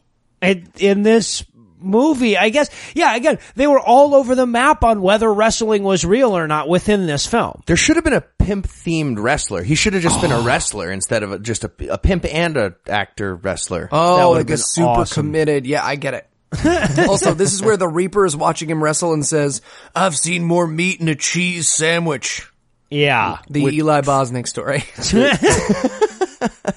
We all had a note on that. Yeah. he also fights a bear. At what? Yes. Uh, yep. yeah. He fights a man in a bear head. Who makes like authentic bear noises, which right. was very shocking. I want to see that guy's backstory. Like he's a rabbi, he's a local rabbi, and he's like, you know, I'll be the bear guy. Yeah. the they'll make fun of me for being bald and, uh, yeah. So, and at the same time, of course, as he's, he's winning his wrestling matches, we also see him getting better and better at pasting.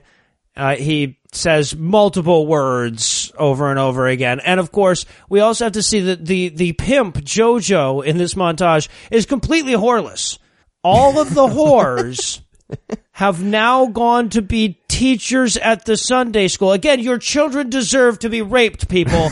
I mean, you, they, they know you deserve to have your children raped. They're innocent victims. You are making this. Is that really, I mean, could that, and, and, and you know that it fucking could, right? Because a church daycare has zero legal restrictions on it, essentially. So you know they could just round up all the street whores and that's what they did in their own movie. They're proud of it. Unfucking believable. Yeah. Went with the uh went with the street hookers. I- I'm just glad that they didn't have a big heroin problem in the city. Otherwise, it would have been like, yeah, kids, this is Doctor Scoops. Uh, he's gonna be watching you today. All right, kids, here's how to fall asleep between your own knees. I love you. I also love the super subtle way they have of introducing the fact that, that Chris, the, the, the main character, is now suffering from the sin of pride, which is just him standing up at his podium or whatever going, I'm very proud of myself. yeah. Subtle, guys. Well done. So then the mon- montage is over. We get him sitting in his office or whatever, you know, whatever it is that pastors do in their office other than beating off. And he hears some singing coming from the other room and it's so melodious or whatever that he has to go and check it out. And it turns out that it's Abuse Wife from earlier. Right. And she's such a good singer that apparently that's gonna make the entire choir good at singing. In a week. Immediately. Yeah. Yeah. Well, he offers, he says, wow, you're amazing. Will you be our new choir director? And Miss Beasley's like, oh, I thought I was the choir director. And I wrote in my notes, shut up, Miss Beasley. You blew it, okay? You blew your shot. You blew your shot, Miss Beasley. Next, we're going to see Mrs. Beasley's legs just swinging back and forth in the background of the next scene or something. Yeah. It does seem like a dick move. Miss Beasley's standing right there. Like, at least he could take her to the side and say, you know, kind of let Miss Beasley think she's in charge. No, but no, he's like, fuck Miss Beasley. She's out. There's just a rafter in the church with Beasley was here carved in it. So now we get um, uh, Chris hanging out with Miss Edna again, the magic black lady from earlier. And I just love this moment, right? Like he's talking about how great the church is doing now that he's wrestling to bring in all the money. And he says to her, he's like, and now Judd stays in the back where he belongs. To which the black woman says, "Yeah, I kind of heard those words before," and I'm I totally agree. I'm just like, "Yeah, that's a bad choice of words, dude." He might You as well have said like Rosa Parks. Yeah, Too much pride. Too much uh, White Lives Matter pride. yeah, exactly. But here's the thing, like, I don't think the movie did a great job of conveying his pride because he's just proud of the fact that he's bringing in money and doing a good job as a pastor. Like, we don't see him doing, but then in this scene, he turns instantaneously like he took a magic potion because she's like, wow, it's weird that you would use that term to a black person and not understand that. And then his daughter comes in and she's like, can I have an ice cream? And he's like, I will fuck you. And she's like, eh. and it's just that weird. It's just a weird turn for this character to take because we need that Christian movie bingo card of a busy dad is a bad dad. Yes, uh huh, exactly. I think he's on the juice here because, and the next thing that happens is he walks outside and he hears Ray yelling at uh, the singer lady wife, and he he goes, he just screams at Ray. He walks over, he's like, Ray, come here, come out here, like Bill Cosby, like here, come here, here. And again, Ray gets like Jason Bourne. He just walks out like all confused, He takes a scolding. Well, Like, what's "Oh, amazing sorry." is his smack talk to Ray. He's like, Ray, your daughter. He's like, it's supposed to be a fighting words moment, but he's like, your daughter and wife are finding a connection to the divine, Ray. All right. In the words of Aquinas, they found a higher self. Do you understand me, motherfucker? Read this C.S. Lewis journal. I will bring you. And he pushes him. Yeah. Like he's, as he's giving him this theological fucking discourse, he pushes him. And I'm like, dude, like, like, you should now be arrested probably. You just came into that guy's fucking yard and physically abused him. Also, let's remember Ray beats his wife. So what he does is he yells at Ray, embarrasses him, and then leaves him in the house with the Yes! woman who he has just directed his attention towards. if only there were a way to show me that you were a real man. All right, bye. No one's going to protect him. So yeah, so now he's all huffy. He's yelled at his neighbor and threatened violence and been mean to his wife and to, told the black lady that she does kind of smell different. And so now he's all upset with himself. So he goes to his his wrestling match, but he just can't do it. Right. And my music note here, again, the music is getting progressively worse as we go, is simply, man, these notes are harder to take with slit wrists. My music note was, my dog believes in Jesus. My truck believes in Jesus. I'm the canjo guy at the party. right. Ding ding ding, sit on my lap. Ding ding oh, ding. So instead of going to his wrestling match, he decides to go to this diner that's clearly empty. And at first, I thought they were setting up that the waitress was fucking somebody in the back, which I was kind of into because she was pretty hot. I, I like the waitress mm. quite a bit. Yeah. Yeah, she was cute. And he orders, he has the weirdest order in the world. Oh, it's, he's the worst. Yeah, fuck this guy. Oh, he go, can I have a burger? No bun. Can't have gluten. No bun. Not because I have celiac. I- I'm just the worst. No bun. also, some fish sauce on the side, and he's what? confused. He doesn't know what he's trying to ask. It's like white ketchup, but not at all. what's- tartar sauce. It's tartar sauce. So Sperm latte. the correct answer to this is get the fuck out of my restaurant. Yes. You're the worst. Yes. because the waitress has this weird meta moment where she's like, "Do you mean tartar sauce?" And he's like, "Yeah, that stuff, fish sauce." And she's like, "How old are you?" And he's like, "And a juice." Apple juice. Like, why leave that moment where your preacher doesn't know the words for tartar? It doesn't add anything to the movie except that your preacher is insane. Yeah, it just makes him that much dumber. Do you yeah. have an ecto cooler or whatever? Crazy billionaire remake. We just add in a bunch of moments where he doesn't know the words for very normal things. it's like, Pastor, will you hand me the oh the smashy top heavy in metal and then middle is wood? Do, do you mean? sitting on that butt resting device over? uh, Fuck. Yeah. Are you having a stroke, Chris? Yeah, since 1997. No one's noticed. My face has been slowly collapsing in on itself like a black hole. Surprised you people haven't noticed. So, but what's really going on here now is the waitress is hinting that she's being robbed and the whole restaurant has been taken hostage in one of those diner hostage takings that happens in life right. based on a true story. It y'all. takes Chris forever to pick up on this. Oh, yeah. She's like, I'm being robbed. He's like, tartar sauce, please, on the side. What are you saying to me? I don't understand. I want a burger with no bun. You and me both, right? Oh, the prices. Anyways, burger, no bun.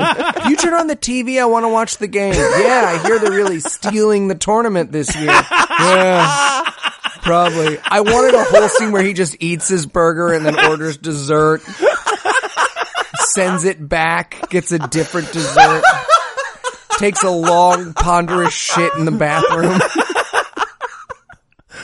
But it, it's even stupider though. Okay, so he figures out now. Keep in mind, this movie was made in 2016. We're not reaching back into 1983. So this man has a goddamn cell phone. We've seen it. So he realizes that they're being robbed and that people are being ta- uh, uh, are held hostage in the back of this restaurant. His solution is not go outside, call the police. It is go outside, put on his wrestling mask so that he can run around back and beat the guys up as they're leaving, right? Everything is over. The, the, the, there was gonna be no violence here. It was just a couple hundred fucking dollars out of a diner till at one in the morning. That was all that was at stake here. He puts his life on the fucking line to, to, to wrestle two guys with guns. And well, one of them fires at him. He w- runs back there. One of them Yeah. comes out very clearly. He's like, click, click, click, and the gun's empty or whatever. But then he manages to wrestle the gun out of his hands. It lands on the ground and fires. That's cause God hmm. held the bullet. Oh, that was cause Jesus. Yeah, that's a The- pen trick that God knows. Cool. and and then he's and then the bad guys are like, "Who are you?" And he, oh, he goes, "The good guy, punch." He's I'm the good guy, vigilante punch. Yeah. Yeah. Right. The, uh, the good guy. We'll, we'll, we'll fix that in post. We'll figure out something really great for me to have said. All right, bye. Not Batman punch. I'm not wearing hockey pants. you are actually wearing hockey pants. Oh. Whoops. I am. I'm also the world's most famous wrestler. Yes, you might, and I'm wearing my costume. So, like, that's the thing. Like, you could imagine, like, people not wrestle, recognizing a masked wrestler, except that he's wearing the mask. Anyway, The Mask. yeah, So stupid. This movie, I wrote in my notes at this point, this movie is for fucking idiots. on Like, every they- level. That's how lazy the writing had to be for the morons this movie was made for, is they were just like, who am I? I'm the good guy. And the audience was supposed to be like, oh, okay, he's the good guy. Got it. I was pretty sure he was the good guy. Okay, I'm glad he cleared that up. Write that down. G U D. G. Ways of taking notes.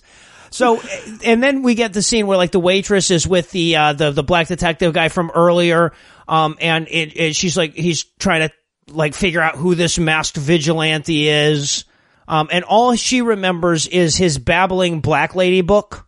The, the she, she remembers she had a blue book with a white cross on it. Also, he wore the mask of the most popular wrestler in the world. who now lives in your town as a pastor and you've met.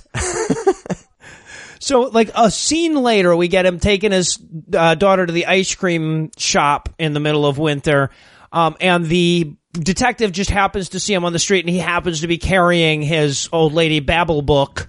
So the detective figures out that he actually is the vigilante. Right. And and then he, he manages to like trick him into showing up at the police station. Can't can't cops just tell you to show up at the police station They- or they like can. question you right now that I'm talking to you directly? Well, he's trying to be cutesy about it, I guess, because he's like, "Oh, do you want a donut?" And the little girl's like, "I'd love a donut." And he's like, "Sure." I'll tell you what. Here's a fun way to do it. Why don't you and your dad get into the back of my car? I'll put your dad in these shiny bracelets I got for him, and then we'll do a police lineup, which you won't notice right behind you. Yeah. right, yeah. He tricks him into a lineup too. Now, I, I want to point out too that as this scene, like when they when he invites him to the police station, is going on, we also get a scene where Jojo the pimp is like looking on, and we're supposed to realize that Jojo the pimp has now figured out who he is. We are never given a reason why Jojo the pimp would have known that. Well, JoJo has a lot of time on his hands because there are no more prostitutes. Oh, right, So right, he just yeah. trails main characters until he figures it out. he just crochets now. Yeah. Well, that's good. That's healthy. Um, so yeah, so like, so he shows up at the police de- uh, department and he thinks they're just getting a tour of it, but it turns out that the that the uh, cop was tricking him into taking part in a lineup. And I'm like, yeah, that's that's legal. That's how that works. I'm sure Andrew would back him up on that. exactly. just like, oh yeah, and would you stand here real quick? And yeah, just for funsies, why don't you turn sideways? All right, take a picture. All right. Hey, I got an idea. You sign this confession and I'll sign this one. Oh, I'm the masked vigilante. Okay, your turn. Oh, we're having so much fun. Uh, but luckily for us, the waitress acts like I do every time I get stopped for speeding because I'm a white guy. And she's just like, fuck the police. yeah. Also, and and I don't know what the point of this is, but they also like um the the little girl wants her donut that the cop promised, and I guess he's eating all the donuts like a dick. I don't Well- know. I, I didn't get that. You see, it was just a trap. So he's like, oh, sorry, no donuts, but next time. And he turns to the dad and he's like, and there will be a next time. and I wanted so badly for the little girl to be like, it's fine. We can just get one on our way home. You're strange. You're a strange person. And of course, we have to go back to the where the where the uh, cop tells him good luck, and he's like, "I don't believe in luck. I believe in real stuff like carpenters that wrestle pig demons with magic." You know that.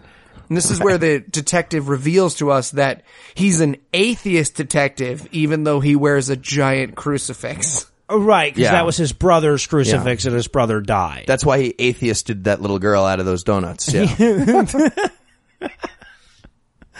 So and uh, so now they're heading home from the police station, and they get a ch- uh, call from mom telling them to come straight to the church because the pimp done fucked their church up. and the pimp, the pimp seems to have he done he did some some spray painting, mm-hmm. and he he also spread out pieces of paper very evenly across the floor. I loved how family friendly his graffiti was too. Yeah, it was like, Yeah. go home. This is my my town. Kindly leave, please. Like, probably genuine graffiti from Canada. Oh, and Makes a that you of mention it. And it's so stupid because everyone in the in the movie reacts like the church has been burned to the ground. Not Right, or the that there were 12 corpses minutes hanging through it. Yeah, Right, exactly. Like Daredevil's been through just hanging people from the rafters, but instead it's just like three pieces of paper and some paint to wash off. Yeah, it was the Punisher who hung him, by the way. But yeah, um, so and, and and then I guess he realizes, oh, it must have been the pimp that did this. So he has to give his wife the old "I'm secretly a superhero" talk. She gets very upset, and I just wrote my notes. I'm like, when Anna gets the "I get oiled up and wear a mask" talk from her husband, this is going to be a lot different. It's going to go a much different way. That talk went like, I know I can see you. Don't sit on the couch. I did try to fight our neighbors for being Hispanic though. She was oh, mad Oh, well, about yeah. that. Not in this neighborhood. He's building a wall on their door. Yeah, exactly. It just says Trump 2016. Here's on your the front bill. of it. Assholes. You're gonna pay for it. Who are you? I'm the good guy. You are very clearly No, not. I don't. I don't think so. You, you seem like a Trump voter to We're me. Italian. What's So- happening? Same difference. So now we, al- we also get this great, like this scene, the vandalism scene ends like the mom and the daughter hu- leaving a huff or whatever.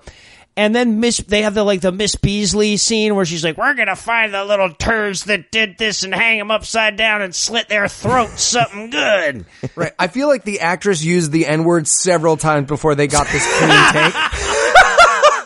You get that feeling? Same, I had the same thing in my notes. I definitely had to, to do the, they had to cut several takes with racial slurs at this point. Yes, absolutely. Cut, cut. Okay, and again, all you say is turds. Yeah, turds. And Jew boys. All right. That's lunch. So okay, so now we get uh, Pastor Chris's mea culpa, right?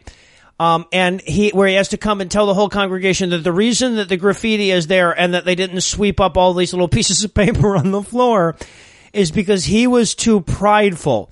Now we alluded to this scene in the in the interstitials, obviously, but like it's so bizarre because he buries the lead, right? He's like, I have a confession to make. And it's not like, I'm a superhero that beat up a pimp and he came, he goes, I've been a wrestler the whole time.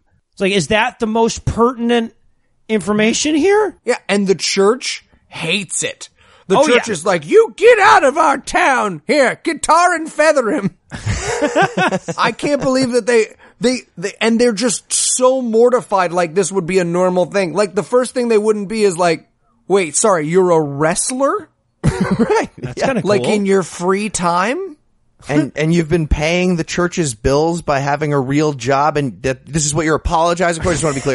That's well, right, because the crowd starts yelling like, "That's not enough! You lied to us!" I'm like, "Wait, they- "What do they think? What are they supposed to think happened right now?" Well, there is a cut scene where everyone stood up and was like, wait, wait, wait, before you preach, you a wrestler? And he was like, not at all. I would never wrestle. So, and then of course, the only person that'll stand up for him is the hooker. Um, and except, but then Judd shows up. Remember the evil philanthropist from earlier? Judd shows up to save the day. And I don't understand what, I guess we're supposed to think that Judd learned to have faith because of the faith, faith, faith, faith pastor things. I, I Also, there's a crazy moment that I have to point out. There's a woman, she looks like a Mary Kay doll. Yeah. She looks like a Mary Kay monster. She's just like a, a giant congealed blob of Mary Kay. And within 30 seconds of herself being like, you get out of our town, she goes, he deserves a second chance. If you watch the movies with us, watch that moment. It's the craziest thing in the world. They obviously like ran out of actresses and they were like, well, we're already paying her to talk. So she says like, that's not good enough. And then Judd says one line. He's like, I don't know. And she's like, give him another chance. shut up, you. No, you shut up. Bring it on, bitch. I just wanted her to be fighting herself in the background. yeah, exactly, exactly. Arguing with a reflection in the fucking pool about whether they should steal Frodo's bread. Um, and, and so, and then of course he leads them in prayer and, and, and he says the words in order and stuff now because he's good at it. Um, and just as everybody's trying to figure out if they'll be okay, um, he brings on the, the choir, which now has their new choir leader who can kind of sing sort of good, which means that now everyone is perfectly in tune and all the tone deaf people are good choir singers. And now it's the Mormon Tabernacle Choir. yeah, exactly. Yeah, you just exactly. need one. Yeah. And of course, we cut to the African Grinch outside who's not happy at all about all this singing. Fucking JoJo's outside going, What? They're still worshiping Jesus in that thing? But like, did what? What, what is he mad at? Like, did he expect them to demolish the building that day and like run them out of town? What? What? implodes. Good. now I can go back to my non-existent hook. I don't understand. Why didn't they make this into a Planned Parenthood yet? I'm angry about this.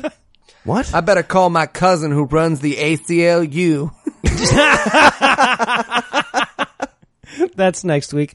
So, and, and then also we have to get at the end of this, like the mom who is mad at him for being a superhero comes back and, and, and they make up. And I just bring it up because I like it when she calls him daddy. She does. She calls him daddy at one point, and I turned to Anna and did a like ah ah, and Anna was like, "No, come on now, don't don't ruin this. We're having a nice first night home, watching a Christian movie. Don't don't make this weird." And then of course she, I want half your money. So then, of course, she reads his character bio to him to give him some motivation, I guess, or something. She's like, "You've always been good at fighting bullies. You're the man that fights bullies." And as a former bully, I just want to say I find this movie very upsetting. Okay, like, where's the bully side of this? I don't. Oh, I don't want to get into it. I don't want to get into it. Trigger warning, please. so now we get him begging Nikki for a shot at the title. For And- real, like a fair But fight, yes, though. yes! like a real fight. He, that's what he says. He's like, I want to fight the Reaper for the title, but I want it to be a fair fight. I'm like, what would that even mean? You just want to punch at each other? That's like that- that you you got you got cast for a fucking World War II movie and said, okay, but I want it to be a real war. but I want to actually kill that guy. exactly. What? And Roddy Piper is obviously confused by this. He's like, "Yeah, you're not very good at the difference between fake and real, are you? We've, we've been over this several times throughout your entire career and during this movie. So, no, okay, yeah, go fight him."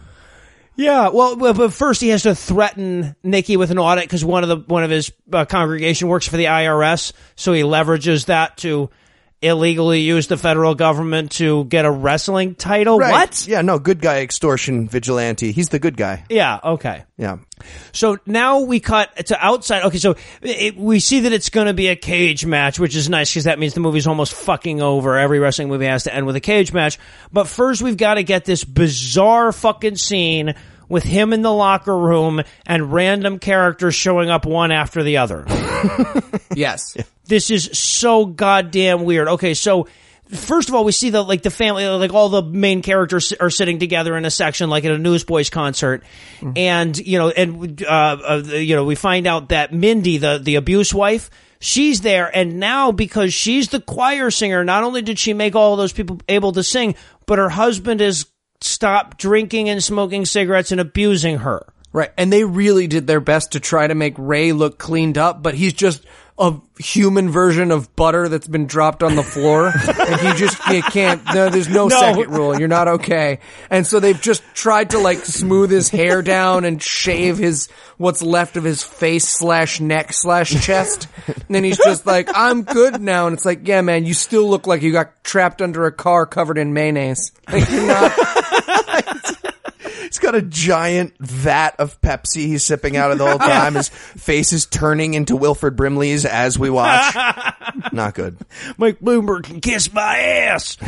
um, so we, then we go to the locker room where where the Saint, where Chris is getting ready. Um, but uh oh, Jojo the pimp has showed up to murder him. Yes. Well, not really, because he's like, now we're gonna put things back the way they belong. And I wanted a montage of like him at gunpoint escorting hookers back out onto the street and selling drugs. Like, what did, what was JoJo's plan here? Like, now you keep, you undo all that. I, I need you to unbalance the economy of Can the you local area. unfuck and then- those hookers? I don't.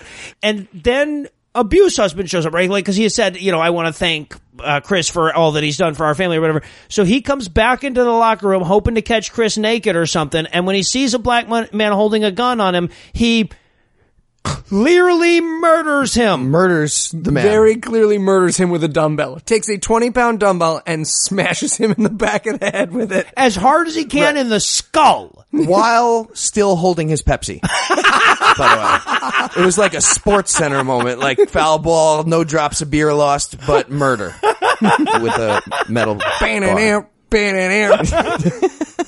And you see, he just goes down like a wet bag of rags. But he, but Ray's holding on to his Pepsi. It's- That's that's what I call mur- manslaughter right there. That's what I call manslaughter.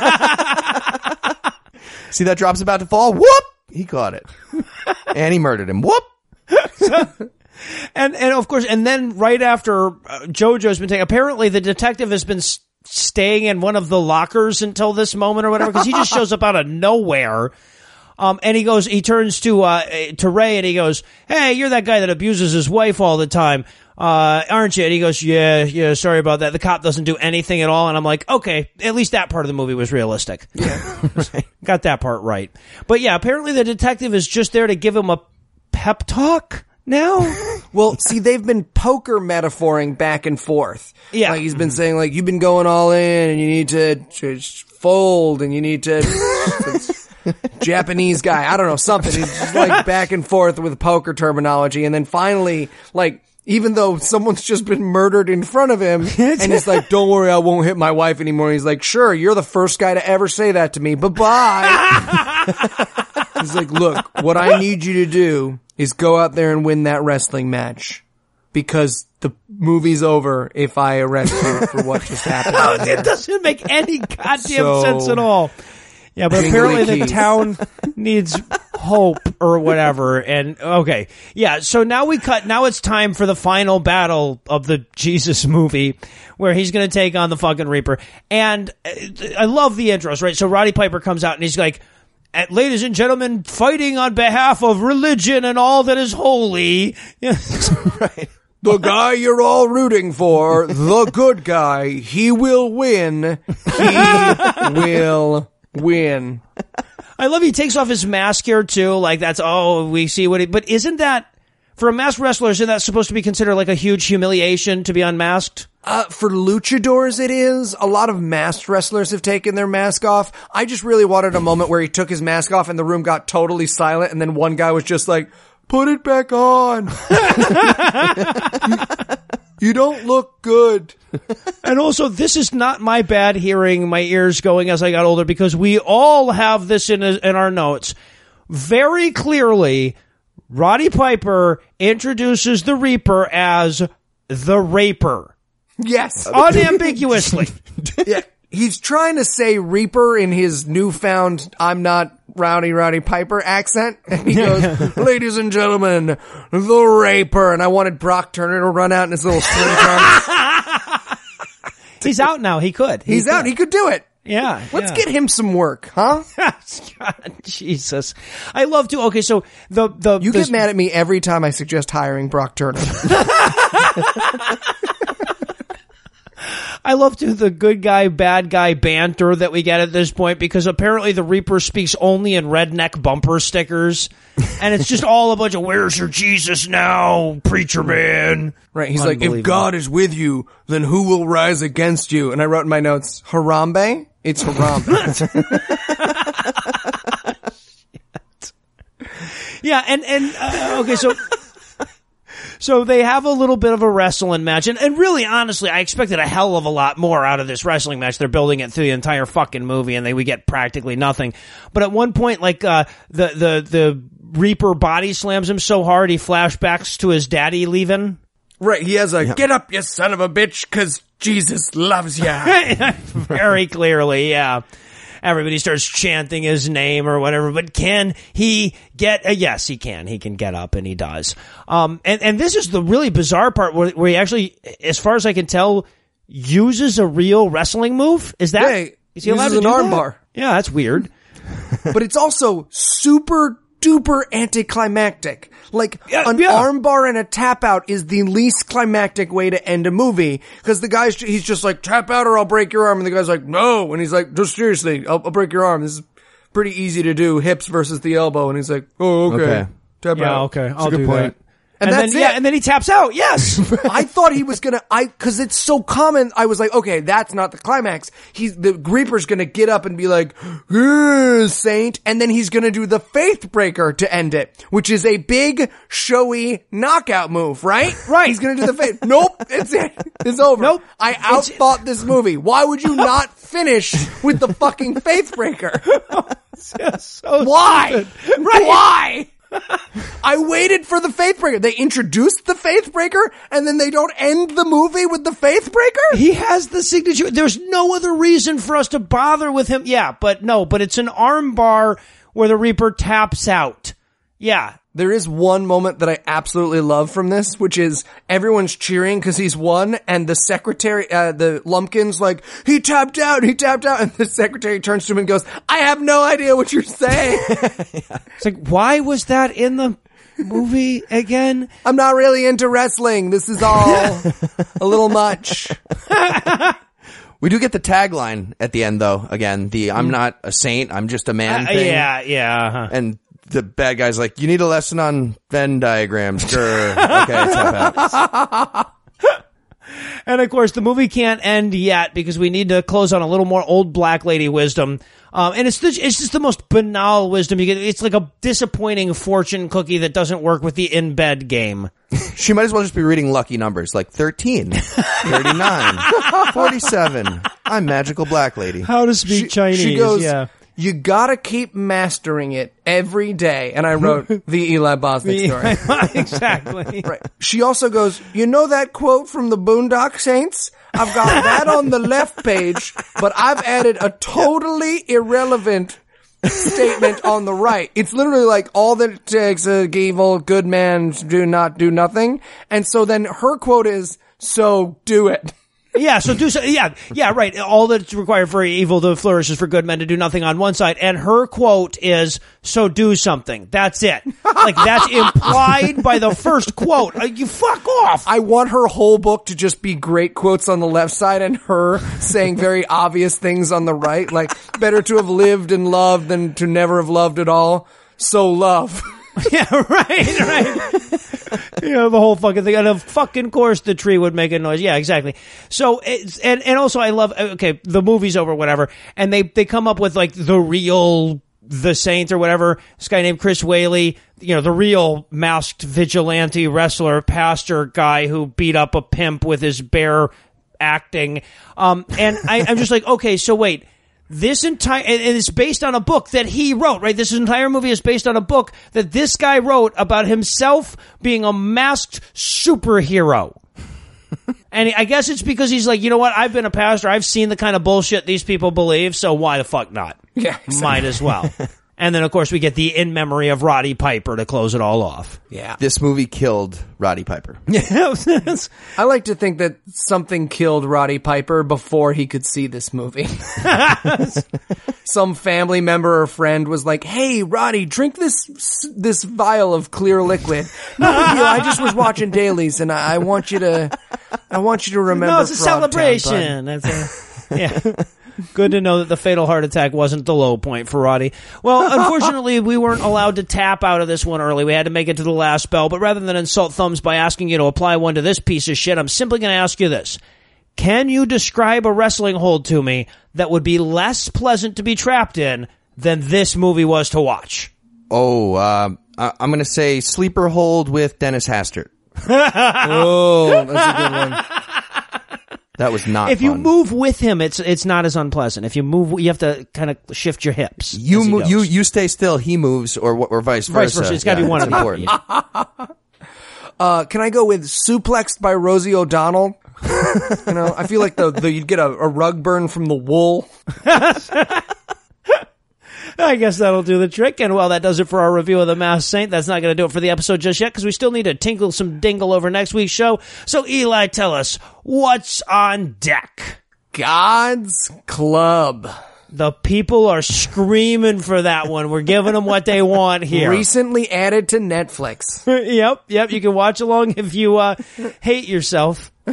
It's a movie about Stephen Baldwin's quest to open his eyes up all the way uh, and start a Bible club at a local high school against the objections of everyone in the atheist town he lives in. Okay, yeah, right, right. I mean, they show you the whole fucking movie in the preview. I don't know if there's anything left to watch. I think I could just wing it. But uh, also, and I have to point this out. Okay, I'm sure she'll come up when we actually do the movie. This preview contains the ugliest human I've ever seen. There's a crowd shot. There's an old lady that looks like a close up of a dead thing's asshole. It was it's, it's like I've never been more excited by anything I've seen in one of these previews. Well, I have a lot of dead things assholes around my apartment, so when the time comes, I'll compare. if you're not our fan on Facebook already, I'll put a picture of it.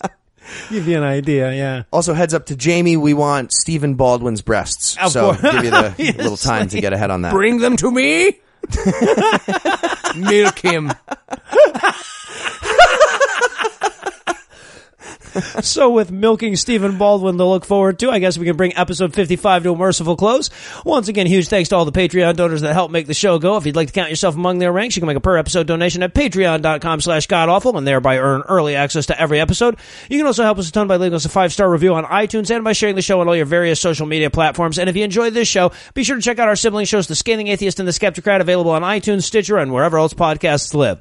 If you have questions, comments, or cinematic suggestions, you can email godawfulmovies at gmail.com. All the music used in this episode was written and performed by Ryan Slotnick of Evil Giraffes on Mars and was used with permission. And if you like what you hear, hear more by following the link on the show notes to this episode. Thanks again for giving us a chunk of your life this week. For Heath Enright and Eli Bosnick, I'm Noah Lugeons promising to work hard to earn another chunk next week. Until then, we'll leave you with the Breakfast Club close. My dog believes in Jesus, and my truck believes in Jesus, and my wife believes in Jesus too. The Reaper hired an actor to Tonya Harding the Iceman, which made it perfectly legal. After learning the important Act 3 lesson about pride, the saint went on to write a book about how awesome he is. Rowdy Piper died rather than seeing this movie. Good for him. Good for him. It was the right choice, Roddy. It really was. In my truck, Don't believes in burn it Jesus. My dog believes in Jesus. Diabetes cats now need drug lumpkin. The preceding podcast was a production of Puzzle in a Thunderstorm LLC, copyright 2016, all rights reserved.